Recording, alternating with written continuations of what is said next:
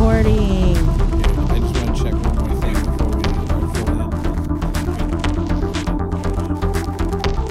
before we...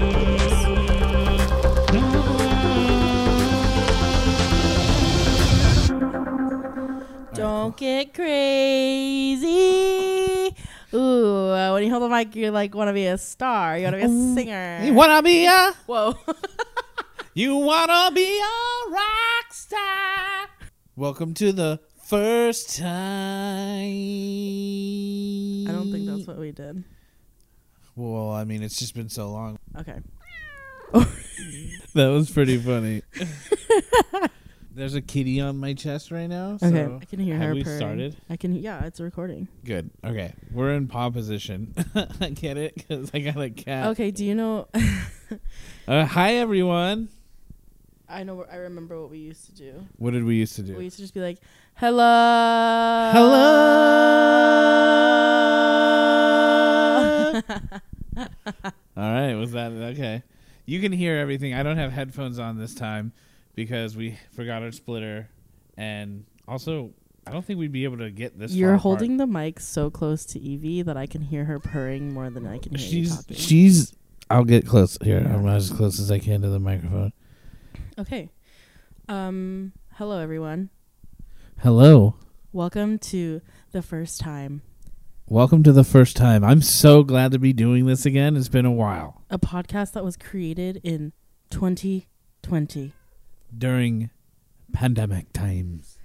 And then we stopped doing it because we just stopped. I got a little like... We created it to experience things for the first time, and for a while we were just like, oh, we'll watch movies. What do you mean experience things for the first time? We created it to review things that we... I was thinking it was for movies, TV shows, and then new restaurants, new vacations that we went on, new... You have to anything keep, that's like the first time. You keep moving the microphone. I know because this cat's right here. So I could get the cat off of me. I know, but like you're talking and then it's like over here and then you're like over here and then you're... I'm like sorry. Here and it's like over here. It's like... Yeah. But that my whole idea was that each episode would be based around like a movie or a TV show, but then also review our other first time experiences together. I mean, we were stuck inside for like 8 months. We got really tired of doing a lot of things. We got to the point where we just wanted to do nothing because we got sad. Let's not talk about the pandemic. How's that? Yeah, so anyway. Guess what movie just came out? Spider-Man! No Way Home. My name is Ashley. My name is Skylar, and today we are talking about the Spider-Man movies. Particularly the No Way Home one that just came out. Yeah. And the reason I say Spider-Man movies is because Ashley, for the first time, watched all the Spider-Man movies in preparation for this. Mm-hmm. She had already seen the 2 Tom Holland movies. Mm-hmm. So her goal was to watch the Raimi trilogy and the Amazing Spider-Man trilogy, which is Mark Webb.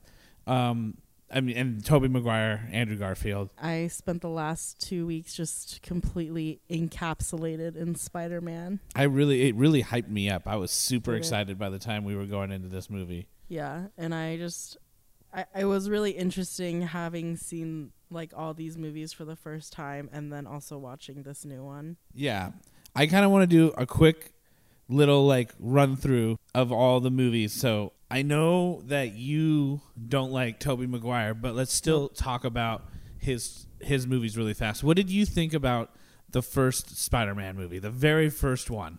Remind me what happened in that movie. So that's the one where they have the Green Goblin. Yeah, and he dies because he got cut in half. He flies his flyer into himself. That's the one that introduced like big giant budget superhero movies. Like besides, like there had been Batman movies and there had been like a Blade movie, but that wasn't as big. And in like... Is Blade a superhero movie? Blade is a superhero. He's a Marvel hero. Excuse me, everyone. I'm getting over having strep throat, so if you hear me coughing, that's why. Yeah. I don't always sound like this, but I think I do. You do usually sound like that. I feel stuffy still, so that's why I feel like I don't sound like my usual self. Yeah. Anyway. Well, so Spider-Man 1 is also like the movie where he's in high school and they graduate because he looks like a 30-year-old man because he is a 31-year-old man. Okay. Here's the thing. That movie was so random. Like, everything that happened in it felt very random. And I think it's because I'm watching it with, like, the knowledge I have of pop culture now. So then I'm, like, watching that movie, and I'm like, why the hell is James Franco here? And then also, like, Kirsten Dunst is, like, also random, I feel like, because... Random as in, like, the casting choices or just, like... Yeah, I don't know if I'm really conveying what I want to say correctly. Well, I wanted to... Yeah, they were, like... I was talking to my friends about it, and, yeah, at that time, they were the hot shit. Like, that was, like, they were new, but they were also, like, big. Well, you said that James Franco was, like, after he was in that, he got bigger, right? Yeah. I didn't really know who James Franco was before that. Yeah. The best part of that movie was Willem Dafoe. Oh yeah. Yeah. 100%. Because he's just like they're like at the bottom of the totem pole when it comes to like acting, like those other three characters or actors, but then Willem Dafoe's like in space. He's in the stratosphere. He's up. Yeah. He's on the moon. Yeah. He's like far beyond the universe. He's watching over our universe, cackling. He carried that movie on his back. It was awesome. And yeah, he's one of the reasons, and that's also why I think we can move on to. Oops, we can move on to 2 because 2 has Alfred Molina. Why was I going to say Octagon? He's the Octagon. He's in the Octagon with Spider-Man. He's Doc Ock. Doc Ock. He's Dr. Octopus. Doctagon. Doctagon. He's the Doctagon, and, you got the Spider-Geddon. But he also is, like, a very good actor. Oh, yeah. He's awesome. That is, like, one of the reasons that both the 1 and the 2, they have amazing villains in them that are awesome actors. Is Doc Ock the only one that's in the second one? He's the only villain. The other story that's kind of like there's like a kind of a second villain, but not really is his friend James Franco is slowly starting to find out. I think that I might have fallen asleep in some of that because I think you weren't even paying attention for half of it. Yeah, or that's something. Highly possible because I think I was just doing something else. You also because we were trying to get through these movies, and I didn't think I made you pay attention for certain parts. Mm-hmm. That was the one where he stopped the train and he, like, looks like he's, like, constipated and he's trying to force out a turd. But that's the one, I mean, that's another one that has to do with in No Way Home. So I had to get her through it. And then, of course, Spider-Man 3 is where we really get to know how bad this movie is. I was like 16 and that movie came out and I finally realized movies could be bad. I thought you said that about the third one. The third one, yes. Yeah, the third one was... I was talking to somebody about it the other day and they were like, that movie like could have been a musical because of the way that it was like played out. And I was like, yeah, that whole... Watching the Tobey Maguire Spider-Man movies was just like one word to describe it. Cringe. Yeah. Well, especially like, that last one. That last one cringe makes me cringe. And I keep talking about how there's that one scene where he is bad now and then he just gets bangs and that's like supposed to symbolize him being bad. Yeah, he gets bangs and he's bad. And then when he's not bad in that movie, he like sweeps his hair back and he doesn't have bangs anymore. Mm-hmm. And then in... the new, like, not the new ones, but the Andrew Garfield ones. The Amazing Spider-Man, yeah. Harry, his friend Harry, also has bangs, so I knew right away that he was bad news because he had bangs. Bad news bangs. Bad news bangs. So bangs equals bad news. Amazing Spider-Man had 3 villains. It had Venom, the Sandman, and it had his friend Harry as. So who was the third? Goblin. Who in the third? In the third Spider-Man, the original Spider-Man. Yes, with Tobey. Who was it? Who was the bad guy? Sandman, Venom, and Green Goblin. Well, it was okay. The bad guy was Venom, because Venom dies. Oh right. And then the Sandman. That's the one where Topher Grace, isn't it? Yeah, right. And he like gets pulled out, and then it's gonna die, and he jumps into it to die with him for some reason. Stupid.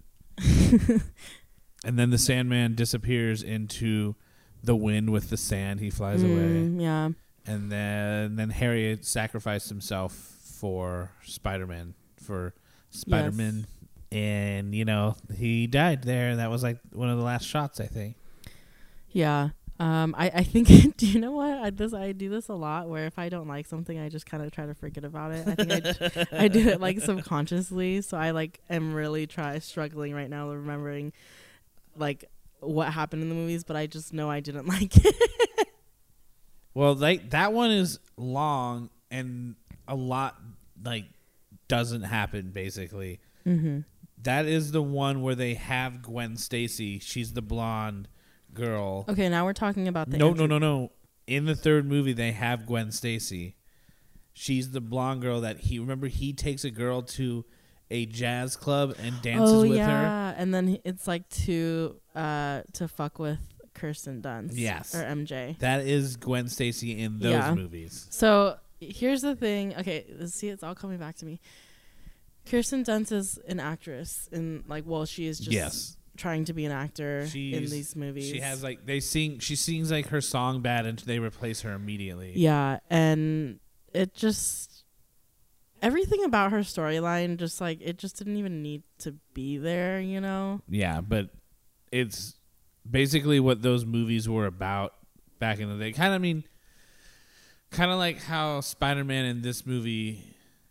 In No Way Home is like very focused on MJ and Ned. Well, even though I didn't like Kirsten Dunst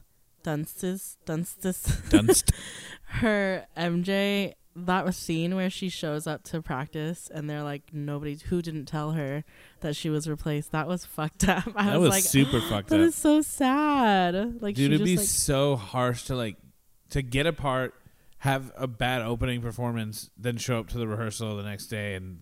There's just somebody in your part walking down the stairs doing what you're doing. Like, what? Mm-hmm. Yeah, but... Yeah, Tobey Maguire is just like... So, the people that I keep talking to about that enjoy Tobey Maguire are like... He's just like nerdy and he's weird and I like him because... I like him because he's a loser. And I'm like, I guess I get that, but I'm coming from... this perspective where Spider-Man is just like a superhero to me. I didn't really know Peter Parker's backstory that well. And I was just like, okay, I just know Spider-Man because like Spider-Man is more not relevant, but like I just know Spider-Man more than Peter Parker. Yeah. So I'm like going into this being like, oh, Spider-Man's a hero, you know, and like he's a superhero. So then you like have this vision of like what a superhero should be. So then I'm like watching this movie and I'm like, Tobey Maguire sucks. Like he should not be Spider-Man, you know? Whereas like most of the people that you tell, they usually have the idea of this Peter Parker guy should be a nerd.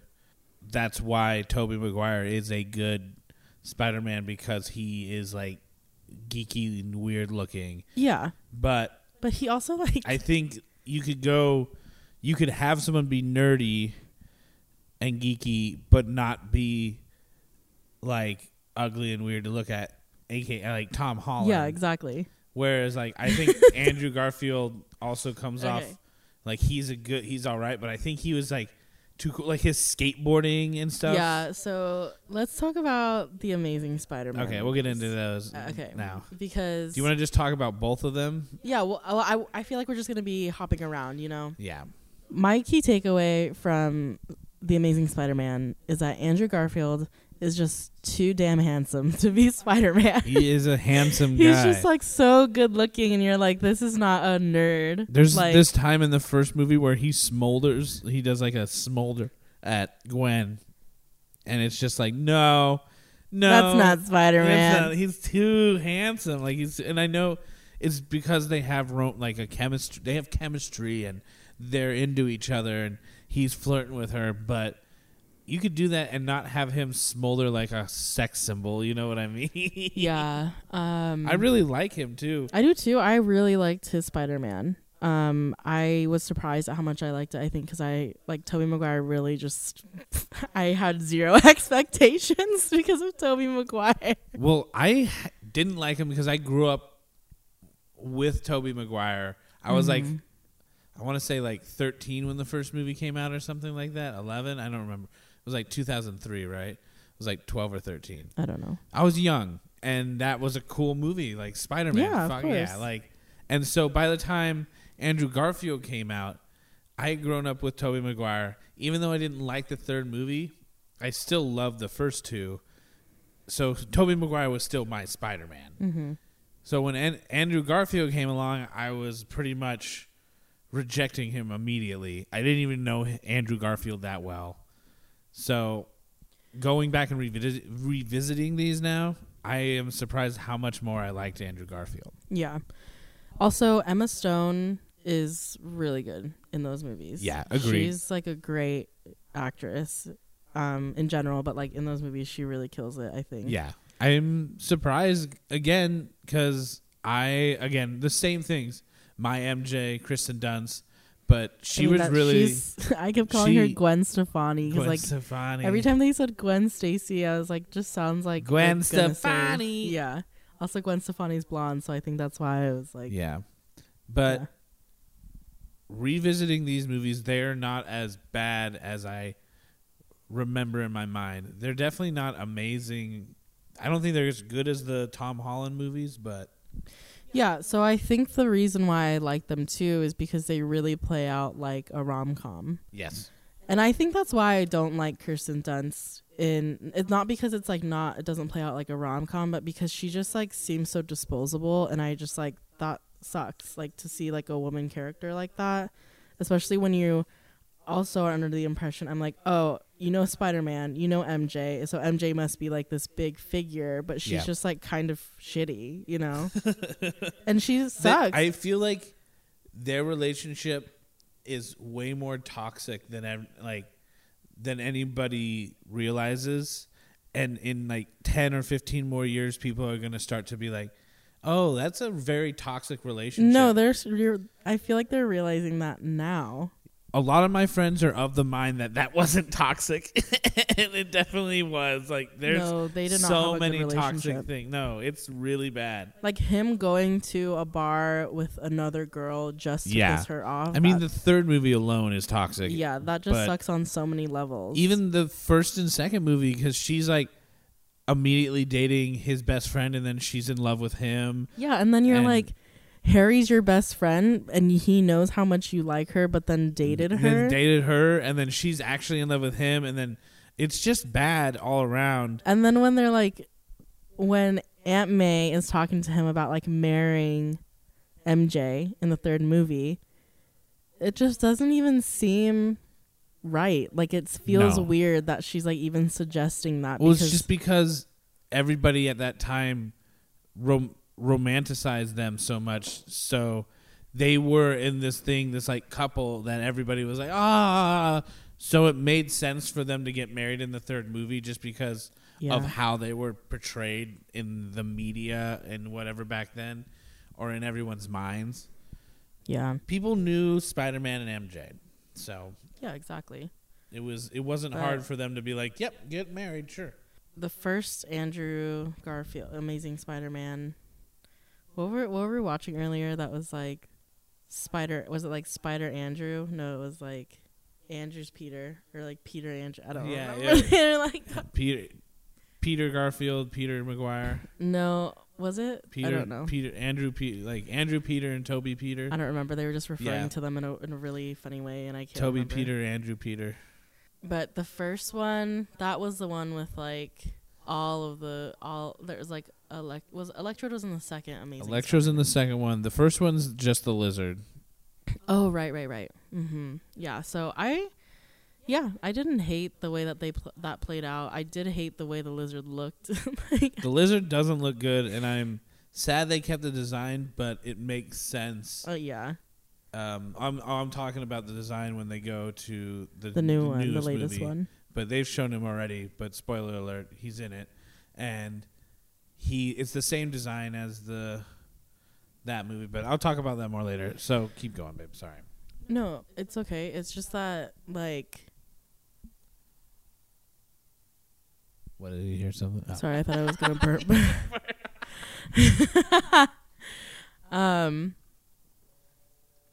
Yeah, I'm trying to. Okay, so like Uncle Ben dies in that one, and then he like. Which you realize is like his origin story, right?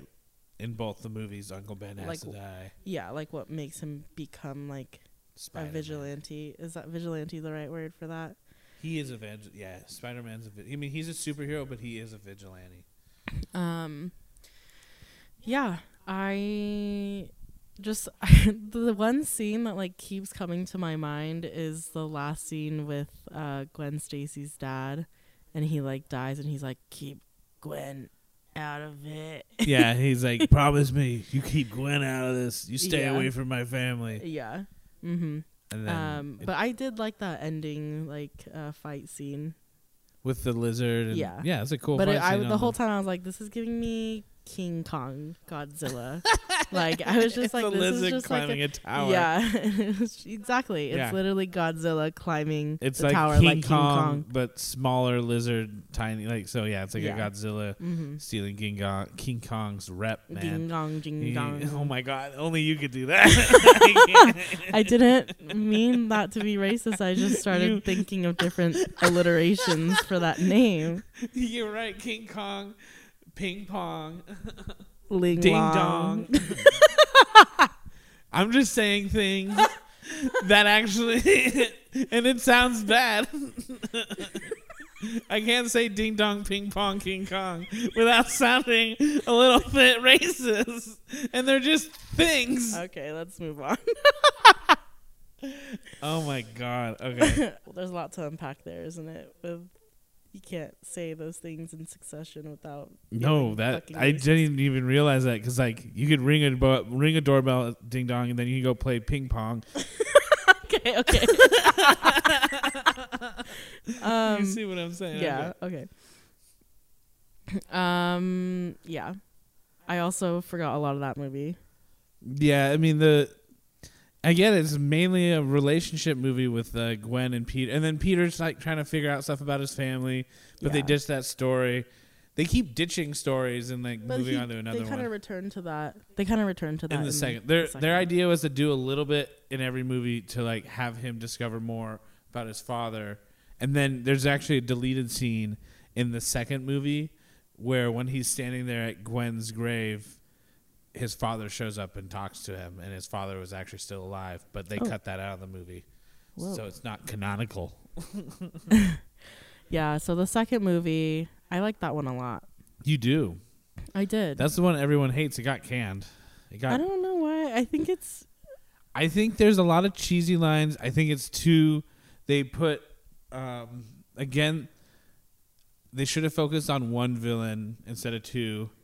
They didn't do a good job. Well, because who was it? It was Sandman? No, Electro, sorry. And it was the Green Goblin again, or Hobgoblin, and it was Harry. Mm-hmm. And that I think that storyline with Harry was a little bit like it seemed like they wanted to do it in the last movie and they wanted to set Harry up in this one, but then the studio was like, no.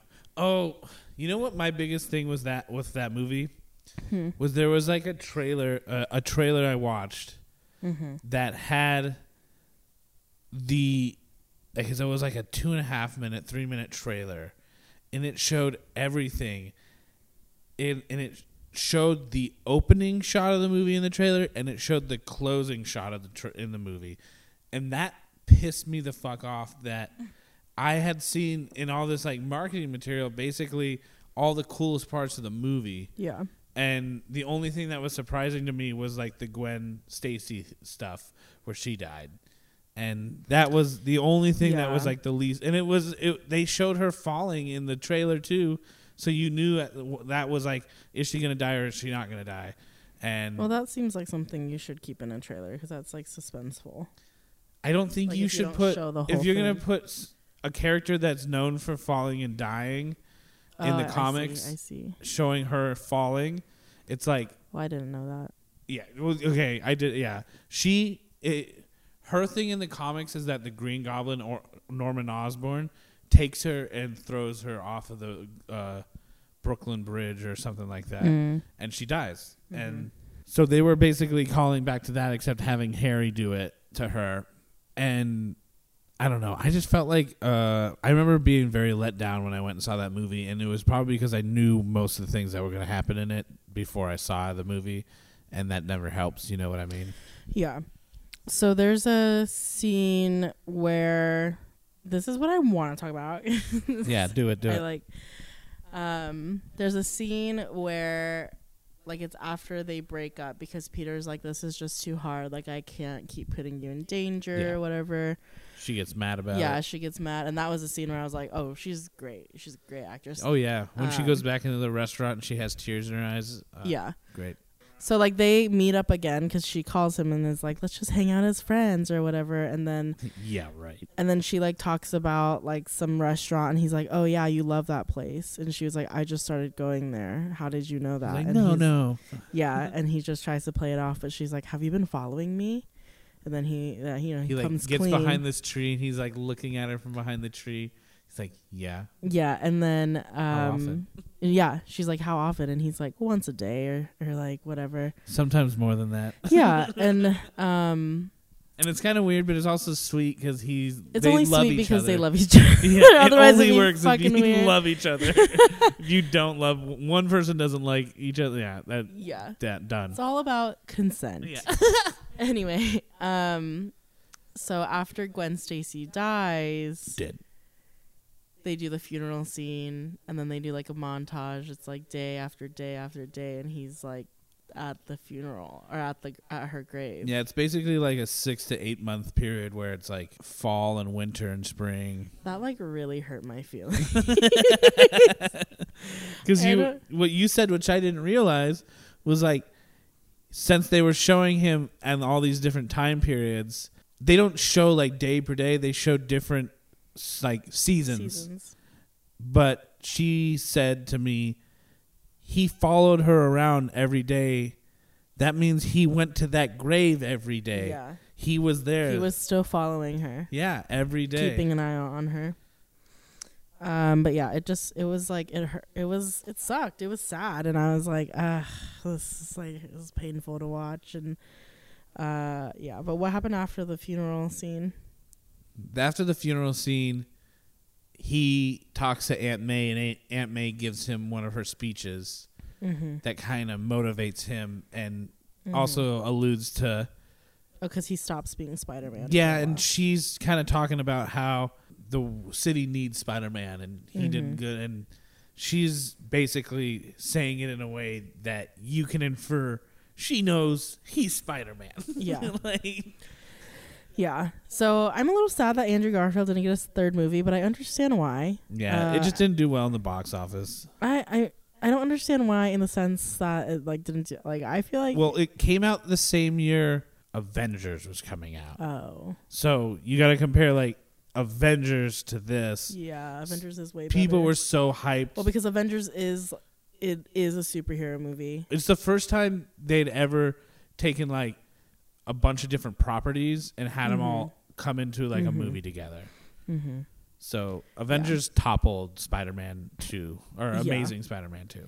Yeah. Well, they played it out much differently than they played out Avengers. Yeah. And not only because it's like all these different characters coming together, but because it was played out more like a, like this man is sad because he lost his girlfriend. Yeah. But I did like that Gwen was like very like independent. She, you know, made her own decisions. They did try to make that a point in the movie, that she was like thinking for herself. Yeah.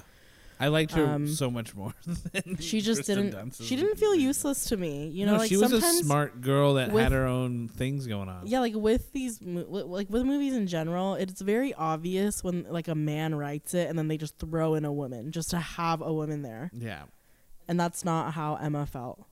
No, she definitely felt more vital than like MJ in and now that's like Ramy movies, and now that's just like a part of his storyline. Yeah.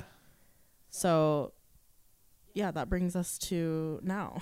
Yeah, that's what I was gonna say. Now we didn't watch the Tom Holland movies. We've seen them both multiple times. I've seen them multiple times. Yeah. She's seen them. We didn't binge those going up. We saw Spider-Man. What was it? Far From Home. Together, in the theater. Did we? Didn't we? Probably. Jake Gyllenhaal. He's Mysterio. We did, yeah. So the thing is that I remembered that Jake Gyllenhaal was in that movie, and it made me mad because I was like, I don't want to see Jake Gyllenhaal right now. I just listened to Taylor Swift.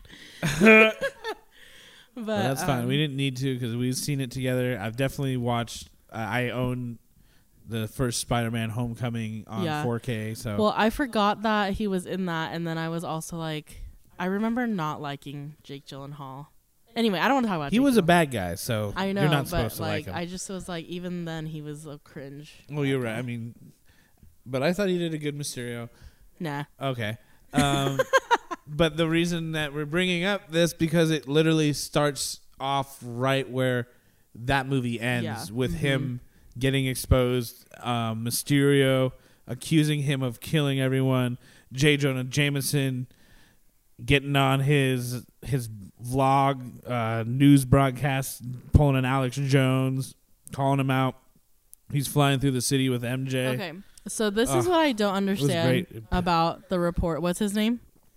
J.K. Simmons? J. Jonas Jameson. J. Jonah. How is he the same character in all of the movies? So, this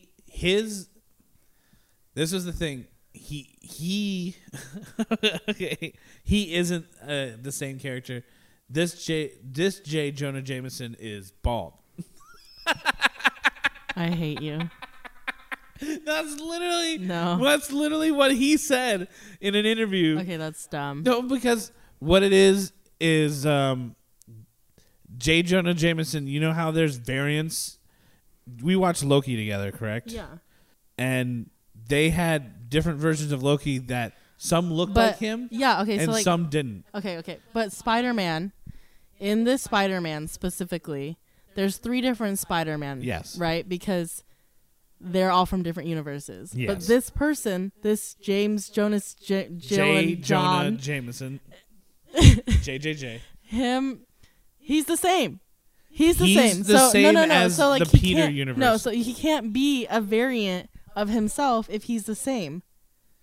What do you know? Because Loki, remember in Loki had the President Loki showed up and it was like the same exact looking version of him, but he was just a different Loki variant. But then there was like a black Loki variant and an old Loki variant and an alligator Loki variant. So you could look the same in different realities and you can look different.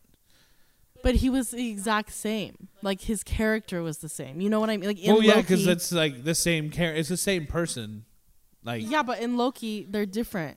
You know, like you can tell their personalities are different. Well, like not they all have between these King core, Loki and like they all have these like core President things Loki. About their identity. Like all Lokis are just like like bombastic and like and that's his key thing. Like he's always like that in all the universes. He's that J. Jonah Jameson.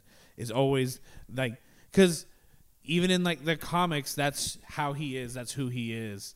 So if you're gonna do different, he's not gonna change from universe to universe, but the way he gets his media across is changing because in the Spider-Man one, it's the Daily Bugle, but it's a newspaper. I know, but the way he's getting his message, his news across is different because of the times. Yeah, exactly.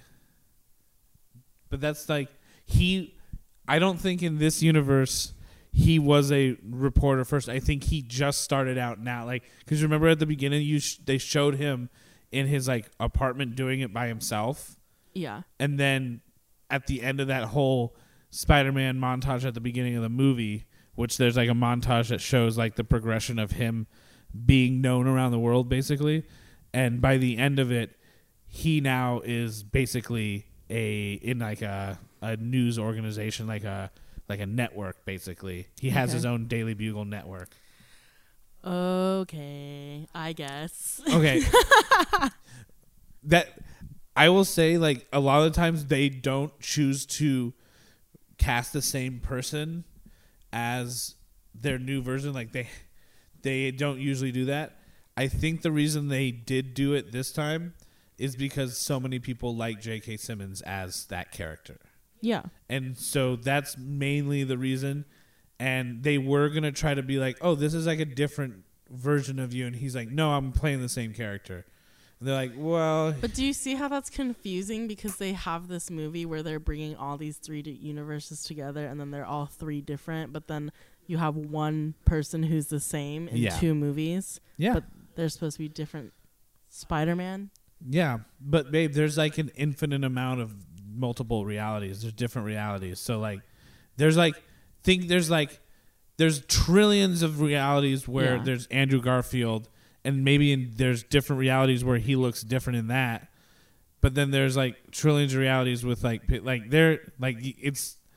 we're just in a reality where it happens to look like the same person as the Peter Parker reality. I think we have to talk about something else because my brain is going to explode if we keep talking about him. All right. So. He starts to, like, when he gets home, he immediately tells Aunt May and Happy. Like, they're in the middle of a breakup. Oh, right. He's trying to hide it from him at first. There's shot. So then they're trying to, like, sit them down and talk about the breakup so he doesn't have to tell them about what's happening. But then you see on the news that there are, like, helicopters outside of his apartment and people gathering. And then you hit this montage where you start to see, like, all the effects of everything. Like I was mentioning, like, cops coming in. Mm-hmm. He gets gathered up. He gets pulled in. They get questioned. Yeah. Oh, Daredevil shows up. Charlie Cox. Did you know what that was? Did you know why people were clapping? No. I had no idea. So do you know who Daredevil is? No. Okay. I do not. Daredevil is a Marvel street-level hero, which is kind of like solving gang crimes. And, like, he's not as big up top. He's more street level. His whole thing is when he was a kid, he got sprayed in the face with a vat of, like, acid. So he went blind, but it gave him, like, superhuman powers of, like, hearing. Oh, okay, so that's why he was able to catch that brick. Yeah. He dresses up in a red suit and fights people, and he's the Daredevil. So they had him in a Netflix show that got canceled. I do remember the Netflix show. He was in that, and this is the first time that he has showed up in anything besides the Netflix material. Last week, Kingpin from Daredevil showed up on Hawkeye. I see. And so they're basically picking the people they want from the Netflix thing and bringing them in. And these people might be variants or they might be the exact same. They might be in the same universe. No. Okay. No more of that. Then we go on because it's just a cameo. That's like a small thing. Uh-huh. But it gets to the point where they all find out that they can't get into college. Because of their, so it's like Spider-Man, or it's Peter, MJ, and Ned, and they can't go. They all open their MIT letters together, and they're all like, because of like recent current events, they can't go to college because they don't want that. They don't want the drama. They don't want anybody getting in their hair. Yeah, exactly. So they're like, this is too much for MIT. Honestly, that is like not realistic because I think that like if.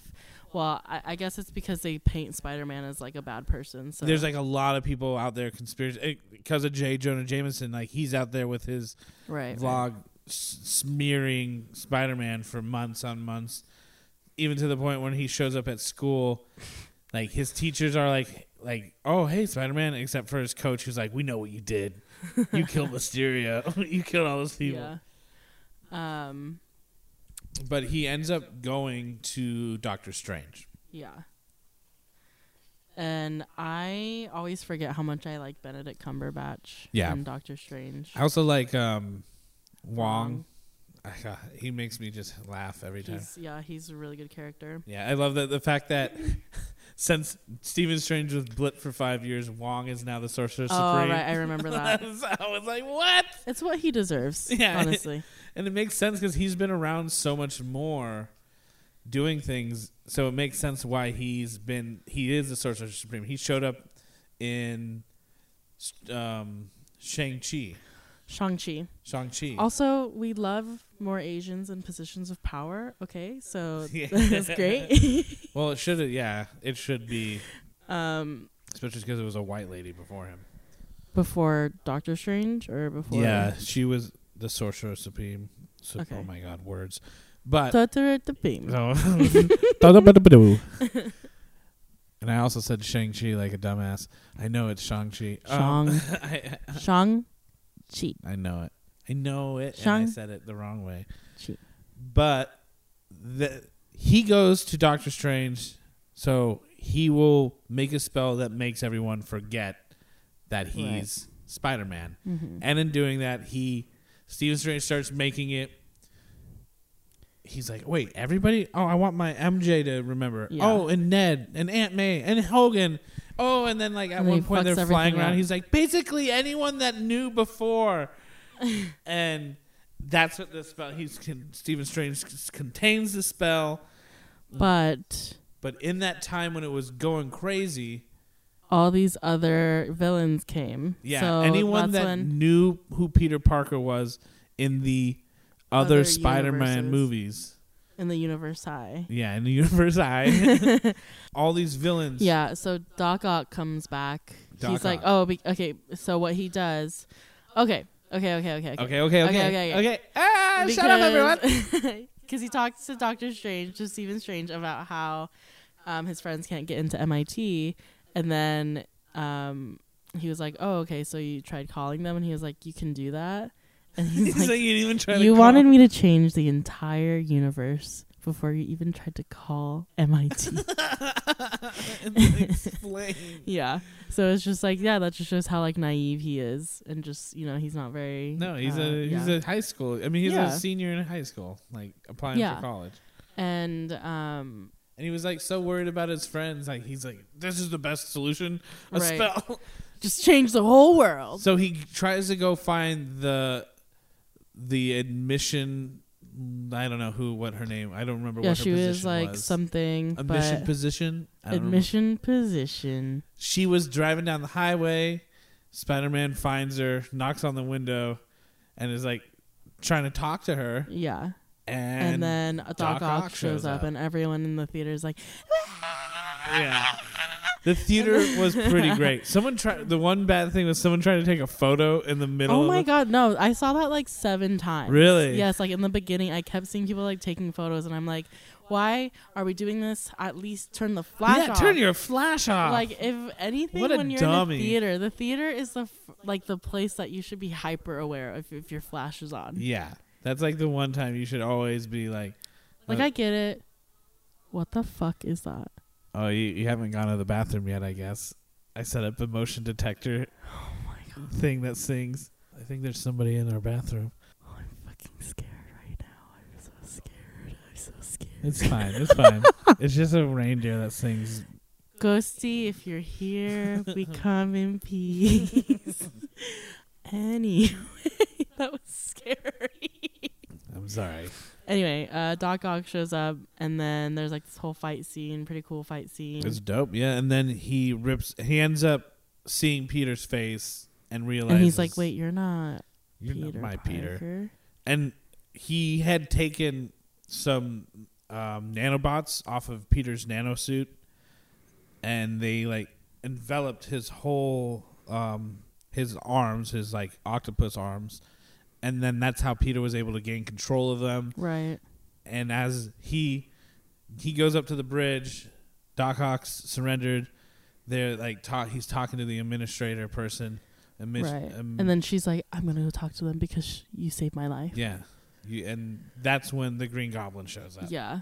But then what happened? What happened after that? Well, so the Green Goblin shows up and they're about to get blasted. He's about to fight him. And then whoosh, they get thrown back into Doctor Strange's lair. Oh, right. Mm-hmm. And so they're in this lair and Doctor Strange, not Ock. This is so many doctors. Doc Strange, not Doc Ock. He has already captured the lizard.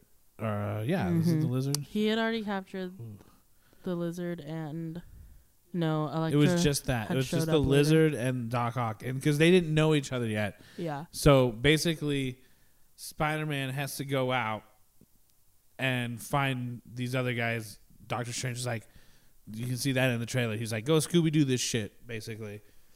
Yeah. Please go Scooby-Doo this shit. He ends up swinging out to where he thinks the Green Goblin is, but he ends up finding the Sandman and Electro. Mm-hmm. Electro gets reborn.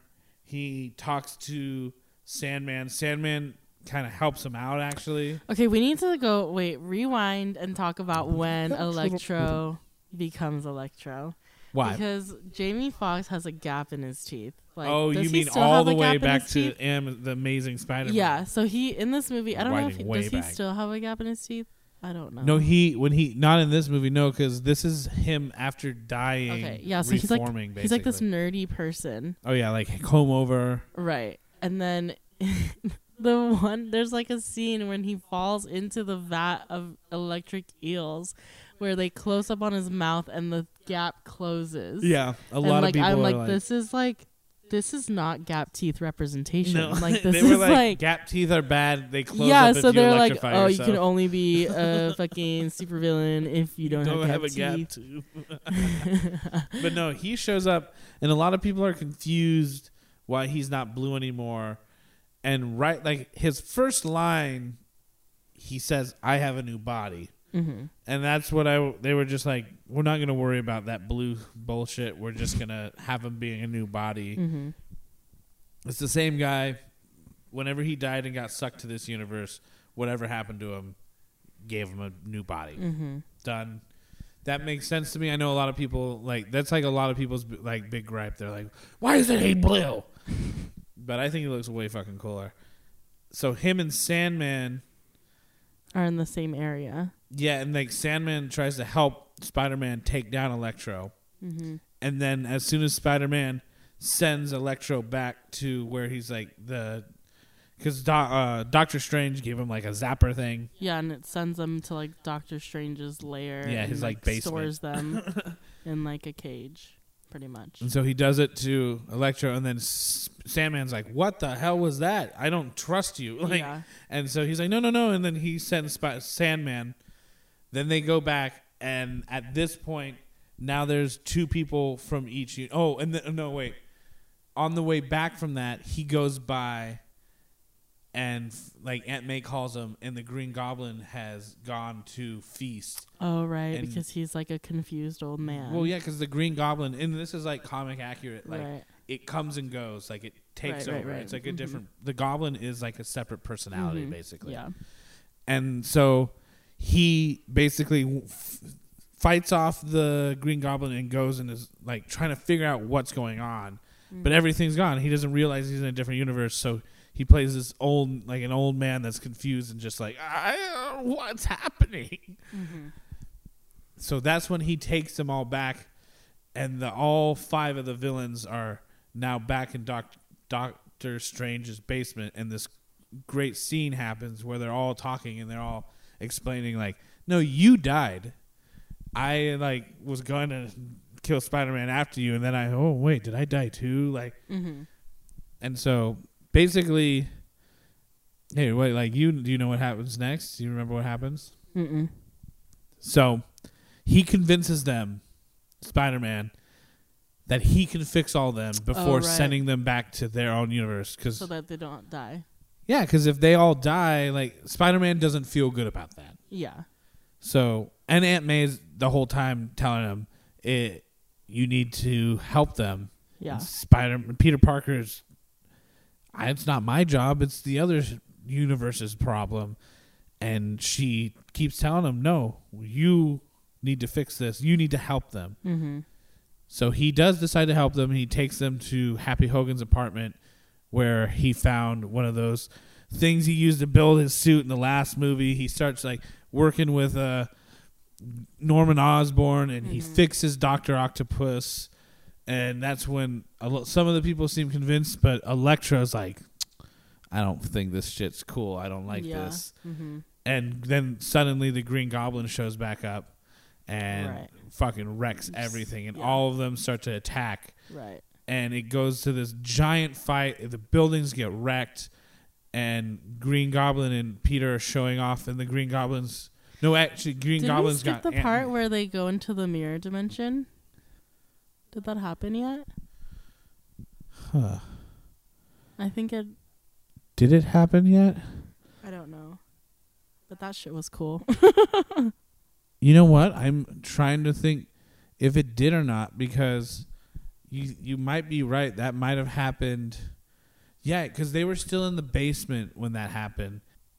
Okay, no, they had the cube. They had the cube, and that's when they were all gathered around. Doctor Strange had flashed Norman Osborn back into the thing. Yeah. And then he had the cube, like you're talking about, and Spider-Man whipped it away. He was like...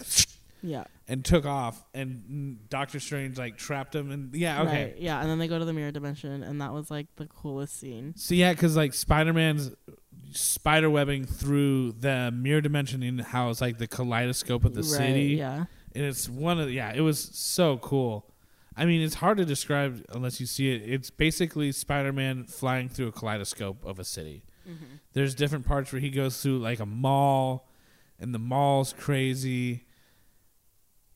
But, and then he traps Doctor Strange in that dimension. Yeah. He ends up realizing that it's all geometry, and so he thwips. He's like, you know what's cool? What does he say? He's like, you know what's cooler than magic? Math. Yeah.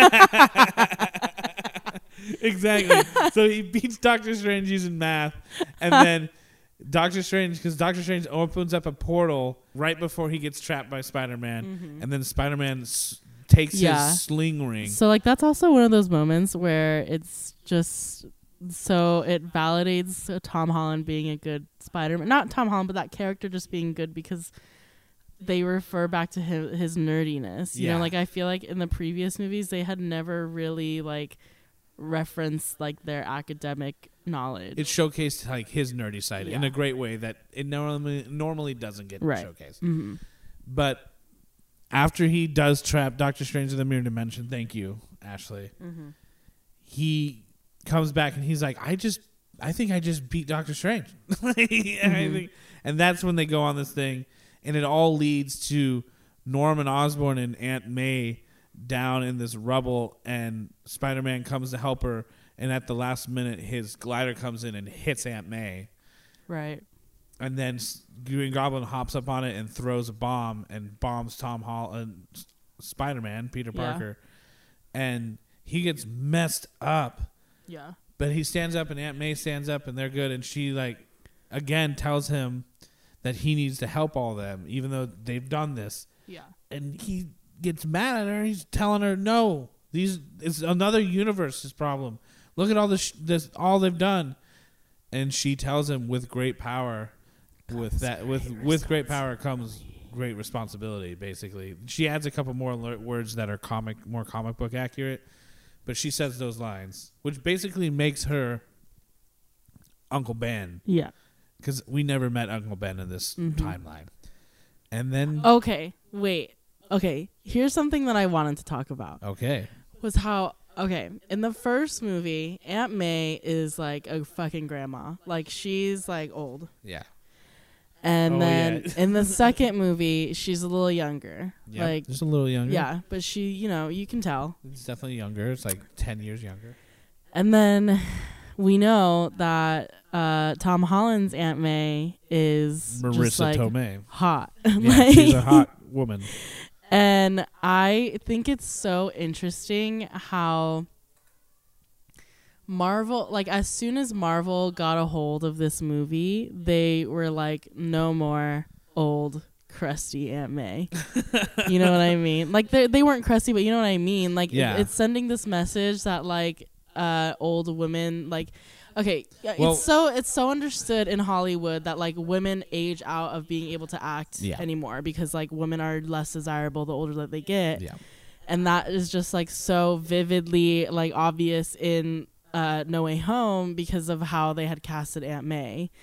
And I just think it's so interesting because, like, Marvel has this, like, chokehold on our pop culture and our society. They definitely do. They put this woman in this movie invalidating or, like, validating the idea that, like, the older women get the less, like, valuable they are. I had always made an excuse that they had casted her so young so that as Tom Holland got older, she would, like, age up and she would be around. So that makes... They just fucking killed her off was what I was about to say. They killed her. So that is what the thing is, that they could have just killed off any Aunt May if she got older. Yeah. Or they could have had an old Aunt May and then been like, oh, well, we're going to kill her anyway. So I don't know if they had planned on that or if that was like the third movie and Aunt Marissa Tomei was like, I don't really like keep doing another fucking trilogy. Like, kill me off. Fine. I'm fine with that. But I had always thought, I'd always defended their decision by casting by saying, oh, that means in 10, 15 years, she'll still be around and then she'll be like old Aunt May, but they would have had her this whole time. Yeah, so these are things that are a big deal. You know, like, you think that it's not because it's like this like supporting character, but just the way that the Marvel's role in society is like way bigger than I think most people realize because of the way that like they keep creating these like iconic films that are just, you know, people talk about them. People are always talking about something Marvel. Yeah. And they know what they're doing. They know that they're continuing. That's why they started doing like shows, and then they have like all of these like actors who are like out doing all these other things that like are always like still promoting. Absolutely. Like, in essence, their own... Their brand. Brand, right. So it's just interesting. It's just so interesting to me. I feel like I could talk about this for a while, but like... Anyway. So they kill her off. Aunt May dies. She like falls over, is talking to Peter, and it's pretty hard to watch. It's pretty sad because Aunt May's live in the comics. I mean, she has died before, but... I was pretty surprised they killed her off. It was pretty heartbreaking. It was great motivation for like the rest of the movie, and going forward after that scene, you cut to MJ and Ned in Ned's apartment with his like mom or grandma, and they're messing with the sling ring, and they find out Ned can create portals, and he's like, and they're like, oh, how do you actually get to Peter? And they're like, well, think of Spider-Man, think of Peter, think of Peter Parker, Peter Parker. So then he's like, trying to open it, you know, putting his arm in like a circular motion, and then a portal's open, and we see the back of a person of Spider-Man. Yeah, and then we're like, oh yeah, Spider-Man, oh my god. And I mean, everyone knew that was not gonna be Tom Holland. But yeah, he like waves. And then he comes and walks forward, and he pulls his mask off. And Andrew Garfield, and everyone freaks the fuck out, as the understandably so. Jumped out of their chairs. Yeah, I also like put my hands up in the air because I was so excited. I was like, yeah. And then so then that like, happens. I just came through this portal. Yeah, here. And then he does it again, and then Tobey Maguire walks through, not in his spider outfit. Just looking like a youth pastor. Yeah, everybody's the thing. He looks like a youth pastor. But he does. And he comes in, and I'm just like, you know, like, I don't like Tobey Maguire, so like I was just like cringe. But the theater was going There was nuts. One person. Everyone was excited, and then there was one girl who like... in the back? She was she was in the back, and she was like, the best one! And I was like, the real Spider-Man! Yeah, and I was like, okay... I was like... You're like, gross. Fuck you. It was in that moment that I realized, this is probably not her like stance, but like I had this thought. I was like, I think some people think that he's the best Spider-Man only because he originated the character. that, like, I think that that's why. I think people, like, become, like... Because a lot of people didn't even care about Spider-Man until that movie. Yeah, and I think people just became, like, so attached to him, like bringing this character to life, that they refused to think that anyone else could do it. Well, that's what I thought about Andrew Garfield. That's why rewatching those movies, I was like, wow, I actually like him. Yeah. Because I didn't before. Yeah. Because I liked Tobey Maguire. And then, but anyway, I realized that. Ugh. So now he's like in the. But now he's in the movie, and yeah, they're both there, and they're trying having full on lines, and scenes. And then they're trying to figure out. Okay, they're basically in the whole third act of the movie. Okay, yeah, but the part where Ned's grandma is like, tell him to get the cobweb in the corner. Oh yeah. And then he sticks on the ceiling so he can prove that he's Spider-Man. And then they're like, crawl on the ceiling, and he's like, what? I'm not gonna do that. Like, I don't want to crawl on the ceiling. And they're like, crawl on the ceiling. And then the grandma's like, tell him to get the cobweb in the corner because I can't get it. And then he like gets up and does it, and it's just like, and he's just watching him like fling his hand back and forth in the corner was like very funny. That was good. That was great. Everything with the three Spider-Men was written so well. It was such a great, even though people knew, if you've been paying attention to anything around this movie, mm-hmm. you knew that the potential to have the three Spider-Men in this movie was like 98%. Yeah. There was like a 2% chance it wasn't going to happen. Mm-hmm. They did a good job by... Andrew Garfield was on every interview. He was like, I've never been on set. The one leak they had that showed him, he like got on Jimmy Kimmel the next day and was like, that was a Photoshop. Like people were like, you're moving. He was like, Photoshop. So I think Tom Holland is known for like spoiling things. Oh, absolutely. Yeah. He spoiled like three things. I kept seeing, like, I didn't really know that, but then I kept seeing TikToks about, like, it was, it was interviews with him and Zendaya. Yeah.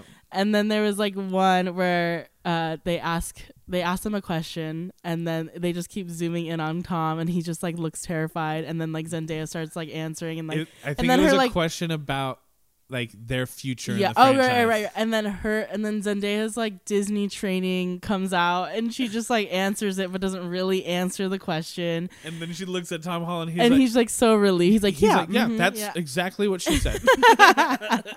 And it's just like so funny, like, because also there was another interview that they did on Jimmy Kimmel where Benedict Cumberbatch is like sitting behind Tom Holland, and every time Tom Holland talks, he's just like staring at him like nervous. He's like, what are you going to say? Yeah, he's like, don't fucking say anything. I feel like his training must have gotten so much, like, they got on top of like him. And I think they were just like, don't say anything. I think he was also younger and dumber. Yeah, that makes sense. I think he's just excited now. He's like, you can tell that he's just excited, you know. He's a fan. But I think he's gonna keep doing these movies. I don't think he like.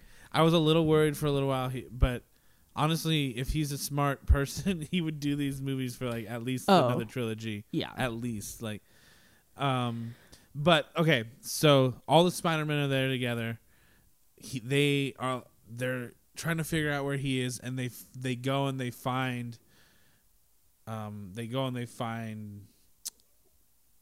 Peter at the school, and they hug him, and they like tell him how sorry they are, 'cause this is the first time they've seen him since Aunt May died. And then they show him the other Spider-Man. Yeah, like sticking to the top of the building, they're like looking like down silhouette in the shadow, and you're like, oh. And they hop down, and it's like, and he's immediately like, fuck you guys. he's like, nah, I don't want to deal with it. This is too much for me. And they're trying to, it is a lot, relate to him. They're trying to tell him, he's like, you don't get this. Yeah, the thing about these movies is that there's like trauma after trauma, just like, dude, the comic books are like, yeah, because like that, like, I realized that when in like the second Amazing Spider-Man, because like Uncle Ben dies. Did he die in the first one? He died in the first one. Okay, but like they always die in the first movies. Okay, so like he died, and then MJ or Gwen Stacy dies, and I was like, oh god, that fucking sucks so bad. Yeah. Oh. Yeah. He's anyway. Like, it's trauma as a trauma. Yeah. Yeah. That's like Spider-Man is always like in the comics. He's always just trying to live a normal life, and anytime he gets a little up from like down, and he's usually down on his luck, And anytime he gets up, some villain or something shows up to like knock him even lower. It's like that's like the Spider, and like his base level is like down, and then he gets like a little up, and then it's like down here, and then it's like at the end of his run, it's usually back here down. Yeah. So they have a big talk. We get to hear about what they've been up to. Basically, they also talk about their like Tobey Maguire talks about Uncle Ben. Andrew Garfield talks about Gwen Stacy. They all relate over their losses. Their losses, their tragic, the things you were talking about. So they decide to help the villains. Like they convince Tom Holland Peter to go back to his original plan because all the Spider-Man, like the two, and like Andrew Garfield and Tobey Maguire look at each other like, we help people. That's what we do. And so there's an awesome scene of them in the science lab. Yeah, and that's what I was going to say earlier. They're like, they're nerds, yeah. That's like the most nerdy that I had ever seen, like Tobey Maguire. Like he kind of was like nerdy, and he said nerdy things every once in a while, but he never really sat down and did like scientific shit. He was just like awkward. And so I thought this was like the coolest scene because it wasn't just like 5 minutes. I mean, maybe it was 5 minutes, but it felt like a good like 10-minute scene. Like, and a lot of things happened. They pointed at each other like the Spider-Man meme, and but I was like, as soon as like they all got together, the entire like third act of the movie was that just the meme. Like, well, yeah, well, it's just, but it also like the whole time they were all together, my heart was like warm. Yeah, it was really nice to see them together. And then I was saying, like, I like Tobey Maguire in this movie and in this movie only.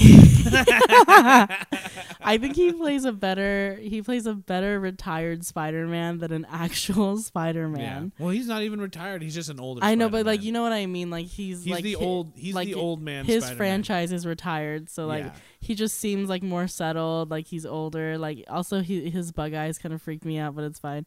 His lips freaked me out. He pursed his lips. He just has, like, really thin lips. He's like, I'm not trying to harp on this man's looks. Obviously, he's good looking enough to be a movie star. He's a movie star, yeah. He's friends with Leonardo DiCaprio. Come on. Yeah, of course, Leonardo DiCaprio. Oh, my God. But there's so many scenes between Tom Holland and Tobey Maguire, or Andrew Garfield and Tobey Maguire. Like, there's like a scene when they're all on the last like big act, where they're at the Statue of Liberty, and it's being worked on because they're adding the Captain America shield to the Statue of Liberty, and then he's Spider-Man's like, trying to stretch, or Tobey Maguire's trying to stretch, and he's like, "Oh, I got my back," and Andrew Garfield's like, "Oh yeah, I get that. Here, can I crack your back?" And he, oh my God, cracks his back. Like, that was so funny because it's just like a wide shot of them on this like scaffolding, and it's just like him, like popping and holding Tobey Maguire, just like fucking like doing that, where you cross your arms and he grabs his shoulders. It's just like so basic, but it's like when you bring those characters into like doing these very basic like everyday things, it's just so funny. Yeah, like it made them seem, because just you like build up like this moment in your head, and you're like, what are they even going to do? Right, and like the fact that they're talking and like, he cracks his back for him. Like, I wouldn't have expected that, but that's what happened. And then there's like another part of that where they're talking about, I don't even remember what they were talking about, but Tom Holland's Spider-Man. He goes, I don't want to brag, but I was in the Avengers. Okay. And then they're like, I love this part. Yeah. So this is after so all the villains show up, and they start fighting, and they're getting their ass whooped because they have never worked as a team like the three of them before. Tobey Maguire and Andrew Garfield have both always been on their own. Right. So they're like, oh, we've never worked, like, we're not a team. Like, and they're like, okay, I don't want to brag, but I was on the Avengers. And they're like, and Tobey Maguire's like, oh, yeah? What's that? Like, and Andrew Garfield's like, is that a band? Are you in a band? It's just so funny because they're from universes that don't have other heroes. It was hilarious. Also because like we are also like, I think it just played on the idea that like the audience also believes the Avengers is like this big ass deal. Oh yeah, it's but huge. Then it's like they don't even people who don't know, who don't give a shit about Marvel, they're like, what is that? Is that a van? Like it's like that is what they were being in that moment, is like people who don't care about Marvel. Oh, that was so funny to me. But yeah, they decide to start working as a team and they take on each villain at a time basically from then on out. And it gets to the point where Ned and MJ end up in the fight and they because they couldn't figure out how to close the portal. Exactly. And they but what happened was like they had the cube that was supposed to reset everything. Yep. And they threw the cube into the portal where MJ and Ned were in the science lab that they were previously in. And they were supposed to close it up. They couldn't close it, but then the lizard gets into the portal because he hears them like fighting about, not fight, but like bickering about like trying to do it again. Yeah. Okay, and then he's like gets in there and they're just like running away. And then obviously like Peter sees them and like gets in there. Yeah. And so MJ and Ned run out and they're running around and I don't exactly remember what causes it, but MJ ends up like falling off of the scaffolding, and of course Tom Holland goes and jumps and is like going for it and almost gets her, and the Green Goblin goes and then who pops in? Andrew Garfield, and Spider-Man. He like leaps off, he jumps so hard, and instead of trying to flip like grab her, he actually gets to her and holds on to her. And then it's like just his redemption for having killed Gwen Stacy. And then they land and then he's like, "Are you okay?" And she's like, Yeah, I'm fine. And he's like sobbing and she's like, "Are you okay?" He's like, Yeah, and that part was good. Yeah, that was so redeeming and it was great. Yeah. But it was also like this another part where it's like shows how different like each of the Spider-Man universes because it's just like the things that have happened to them in their respective universes has like they're different, but just like how they handle things too. Like Andrew Garfield is like clearly like the most like they're all like okay, so like Tom Holland and Andrew Garfield both made him like very sensitive. Tobey Maguire not so much, but like no, he's definitely not. It was just sensitive. Like it was nice. It was just it was wholesome. It was a good moment. And then it comes all the way down to like there's a moment when Doc Ock shows up and you think he's going to betray him, but you know that he's fixed. So he turns around and betrays Electro and drains him of his powers. And then Electro and Andrew Garfield have a talk and Electro's like, "Damn, you're from Brooklyn." He was like, no, he said, "You're from Queens. You help poor people. I just thought Spider-Man was black." Yeah. And then I was just like, okay, so yeah, everyone was saying that opens it up for Miles Morales. Well, it's because they've already set up Miles Morales like 2 or 3 times in this universe. And so that's like another like, well, there is is Miles Morales. It's just funny. Because Miles Morales is just also Spider-Man. Yeah. There's not like he doesn't have like a different name. I'm waiting for the Asian Spider-Man. I mean, there's going to be one I'm waiting for the Asian Spider-Woman. Spoiler, it's me. I'm Asian Spider-Man. There's going to be into Spider-Verse 2, there's going to be Japanese Spider-Man. Okay, so like here's the thing. Well, Asian woman Spider-Man. All right, babe, write it. Do it. It's me. Pitch it to Marvel. They'd be like, "What?"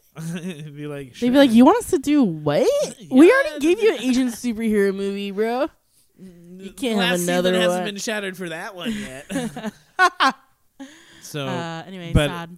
Yeah, and then the last big fight is between Green Goblin and Tom Holland Spider-Man because Green Goblin killed Aunt May and Tom Holland is so Tom Holland's pissed. Fucking like beating him up like he's you've never seen him this angry. No, never. Like which is it's completely warranted. He killed his fucking aunt. Yeah, and he's beating the shit out of him. Like Green Goblin pulls out these knives and it doesn't matter. Like Tom Holland's beating the shit out of him. And then Tom Holland's about to pick up his thing. And then it's the Goblin's glider with the knives on it. And then Tobey Maguire comes in and holds it. He pulls it and he pushes it down. And then fucking Green Goblin just Green Goblins. They start to like let go. And then it's like, Green Goblin just Green Goblins Stays on brand. Fucking stabs Tobey Maguire. And then instead of like fighting him more, Andrew Garfield grabs the saving, like the Green Goblin serum that they created in the lab, and chucks it down to Tom Holland, and Tom Holland goes into his neck and basically kills the Green Goblin, but saves Norman Osborn. And you're all scared for Tobey Maguire, and like Andrew Garfield runs over and he's like, "Are you okay? Are you okay?" And he's like, "Yeah, I've been stabbed before. I'm fine." He's like, "Okay, he's good." Yeah.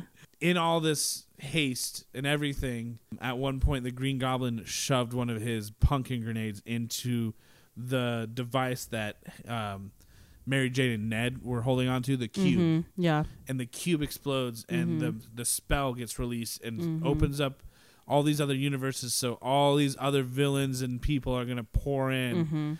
And so in order to stop that... You know what I was thinking? Like, when that was happening, and the sky was cracked open and all these people were coming in. Yeah. And I was just like thinking, I was like, how fucking crazy would it be if you just like looked up in the sky and that was happening? Like, you were just like a civilian, and you're just like, what the hell is happening? You saw, it was cool because you could see people like Kraven the Hunter and Scorpion and Rhino. And I was like, you couldn't see who they were. You were just like silhouettes. Yeah, I really wanted Paul Giamatti. I was really hoping for him to come back. People hated him. No, he sucked. Yeah, but he would have been hilarious. You know, Paul Giamatti, man. Paul Giamatti, man. But in order to stop all that, Tom Holland has to... Tom Holland, Peter Parker. You have to do it at this point since they're all still in the movie. He tells Doctor Strange to make a spell that everybody in all the universes forget who Peter Parker is. Or at least in this universe, there's no existence of Peter Parker anymore. And so he runs down to the other two Spider-Man. He hugs them. They're like, "This is what we do. Like, we're here for, like, we of course we would do this." And they're like all hugging each other, and it's really nice. Then he goes up and talks to MJ and Ned, and like that's like one of the. They're like, so they were so sad about it, but I was like, "You're not gonna know, like, right?" But I understand, because it's like you're sad in that moment. But then as soon as it's done, you don't even get... But that's the thing. It's like they're sad because they know that they're going to forget, but he's going to remember. So it's just like he's going to be in more pain than they will be. Right. And I feel like that's what they're like sad about. Like they're all upset. And so the spell happens, and basically everything goes back to normal. Like everyone knows who Spider-Man is, but nobody knows that Peter Parker is Spider-Man. So it's like kind of like a soft reboot. He moves into the city. He makes a new suit that's nice and blue. I loved it. I remember when they were talking about, like, when they were asking, like, Tobey Maguire, like, they were like, your webs just come out of your wrists. Oh, my God. And they were like, I have to make mine. Like, yeah. And then he was just like, I don't know. It's like, what happened? Like, I don't, he's like, I just breathe, you know? Like, yeah, I don't know how it, like, I don't know how I breathe, but I breathe. Yeah, like, and he's like, he just makes it, and it's just, like, so funny. They were like, oh, if it's uncomfortable, talk about it. Like, it's fine. He's like, no, it's just, like, I don't know. Like, I don't know how it happens. Yeah. And that's another reason why that Peter Parker is not as big of a nerd. Yeah. Because they would have, the big nerd would have figured out why it's all happening. But that all, like, there's scenes between all of them that we're forgetting, obviously. Every, like, interaction between the three Spider-Men was gold. It was awesome. There was nothing that I was like, oh, well, it was like, I had a giant fucking smile on my face the whole time. Yeah, it was fun. But yeah, he moves into the city. He gets his own place. He makes his own suit, which is like a big departure because like most his other suits were made by Tony Stark. Happy Hogan doesn't even remember him. He just remembers that he worked with Spider-Man, but he doesn't know who Peter Parker is. And he takes off and he flies, and he was flying through the city and like during the snow, and like having watched all those movies, they never showed New York during the winter with Spider-Man like flying and going over. Oh, that was fun. Stuff. Yeah, I think that's like the biggest thing that sets those movies apart, aside from like them being literally different people, is like obviously the CGI because of the technology. But I just remember watching like Spider-Man, like the original, and I was like, this is so fucking cheesy because it just looks so bad.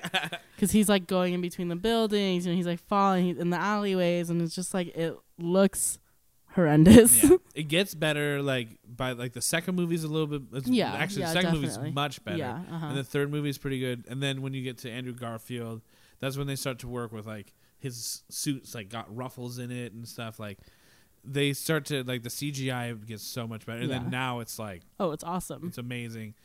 There was 2 after credit sequences. One with Venom. Yeah. Venom, like he disappeared. And Danny Rojas from Ted Lasso. Football is life. I was like, why do I know this person? That's why I leaned over to her and I was like, soccer's life. I was like, she was like, football is life. Yeah.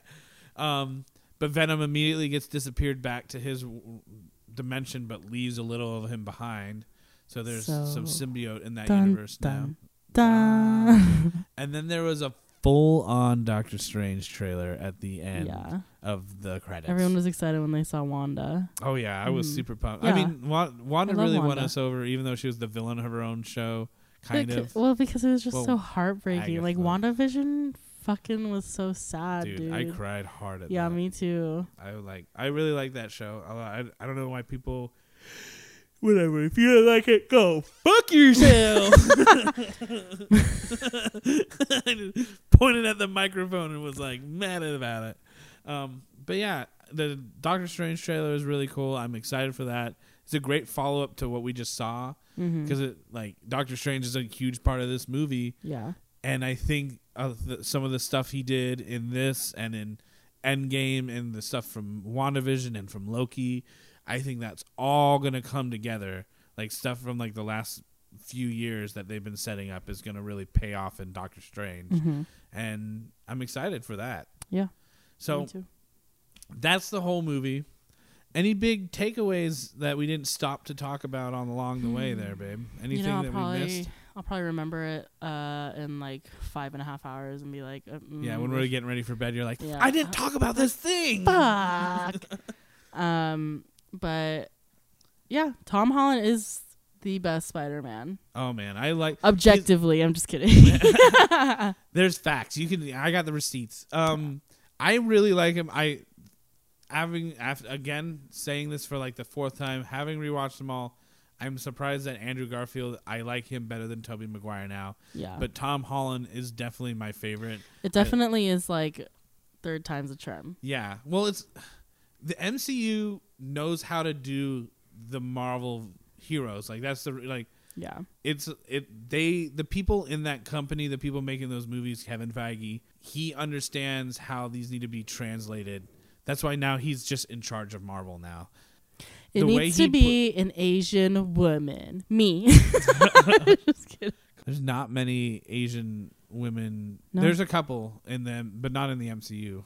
But I think they're actually, so like Shang-Chi opened it up for like sister is like gonna be a villain maybe in the next movie. I could see that. But the thing is that the Ten Rings is not a good organization. That makes sense. She was in charge of it at the end too. This is gonna open up. Let's just move on. We can talk about we can do a whole nother Marvel discussion. We can do one about Shang-Chi because should do one about Shang-Chi, Black Widow, and like any of the show. We like a Marvel thing, but it's like mainly about Shang-Chi. I know we watched so much since not doing this podcast. I know, and it's like we talk about it all. I know we were like, we're gonna try to watch things and get them out. Like I guess this is the most topical one we've probably ever done. Yeah, but I'm not gonna go out of my way to do it unless we're really excited to talk about it. Yeah, it was great. It was a good movie. I loved it. I was super excited. I want to see it again. Yeah, we'll watch it again. Let's go watch it again right now. No. Oh, why not? Because we have other shit to do, bro. Oh man, I don't want to do other shit. I want to watch Spider-Man all day long. Yeah, I feel like they just didn't disappoint.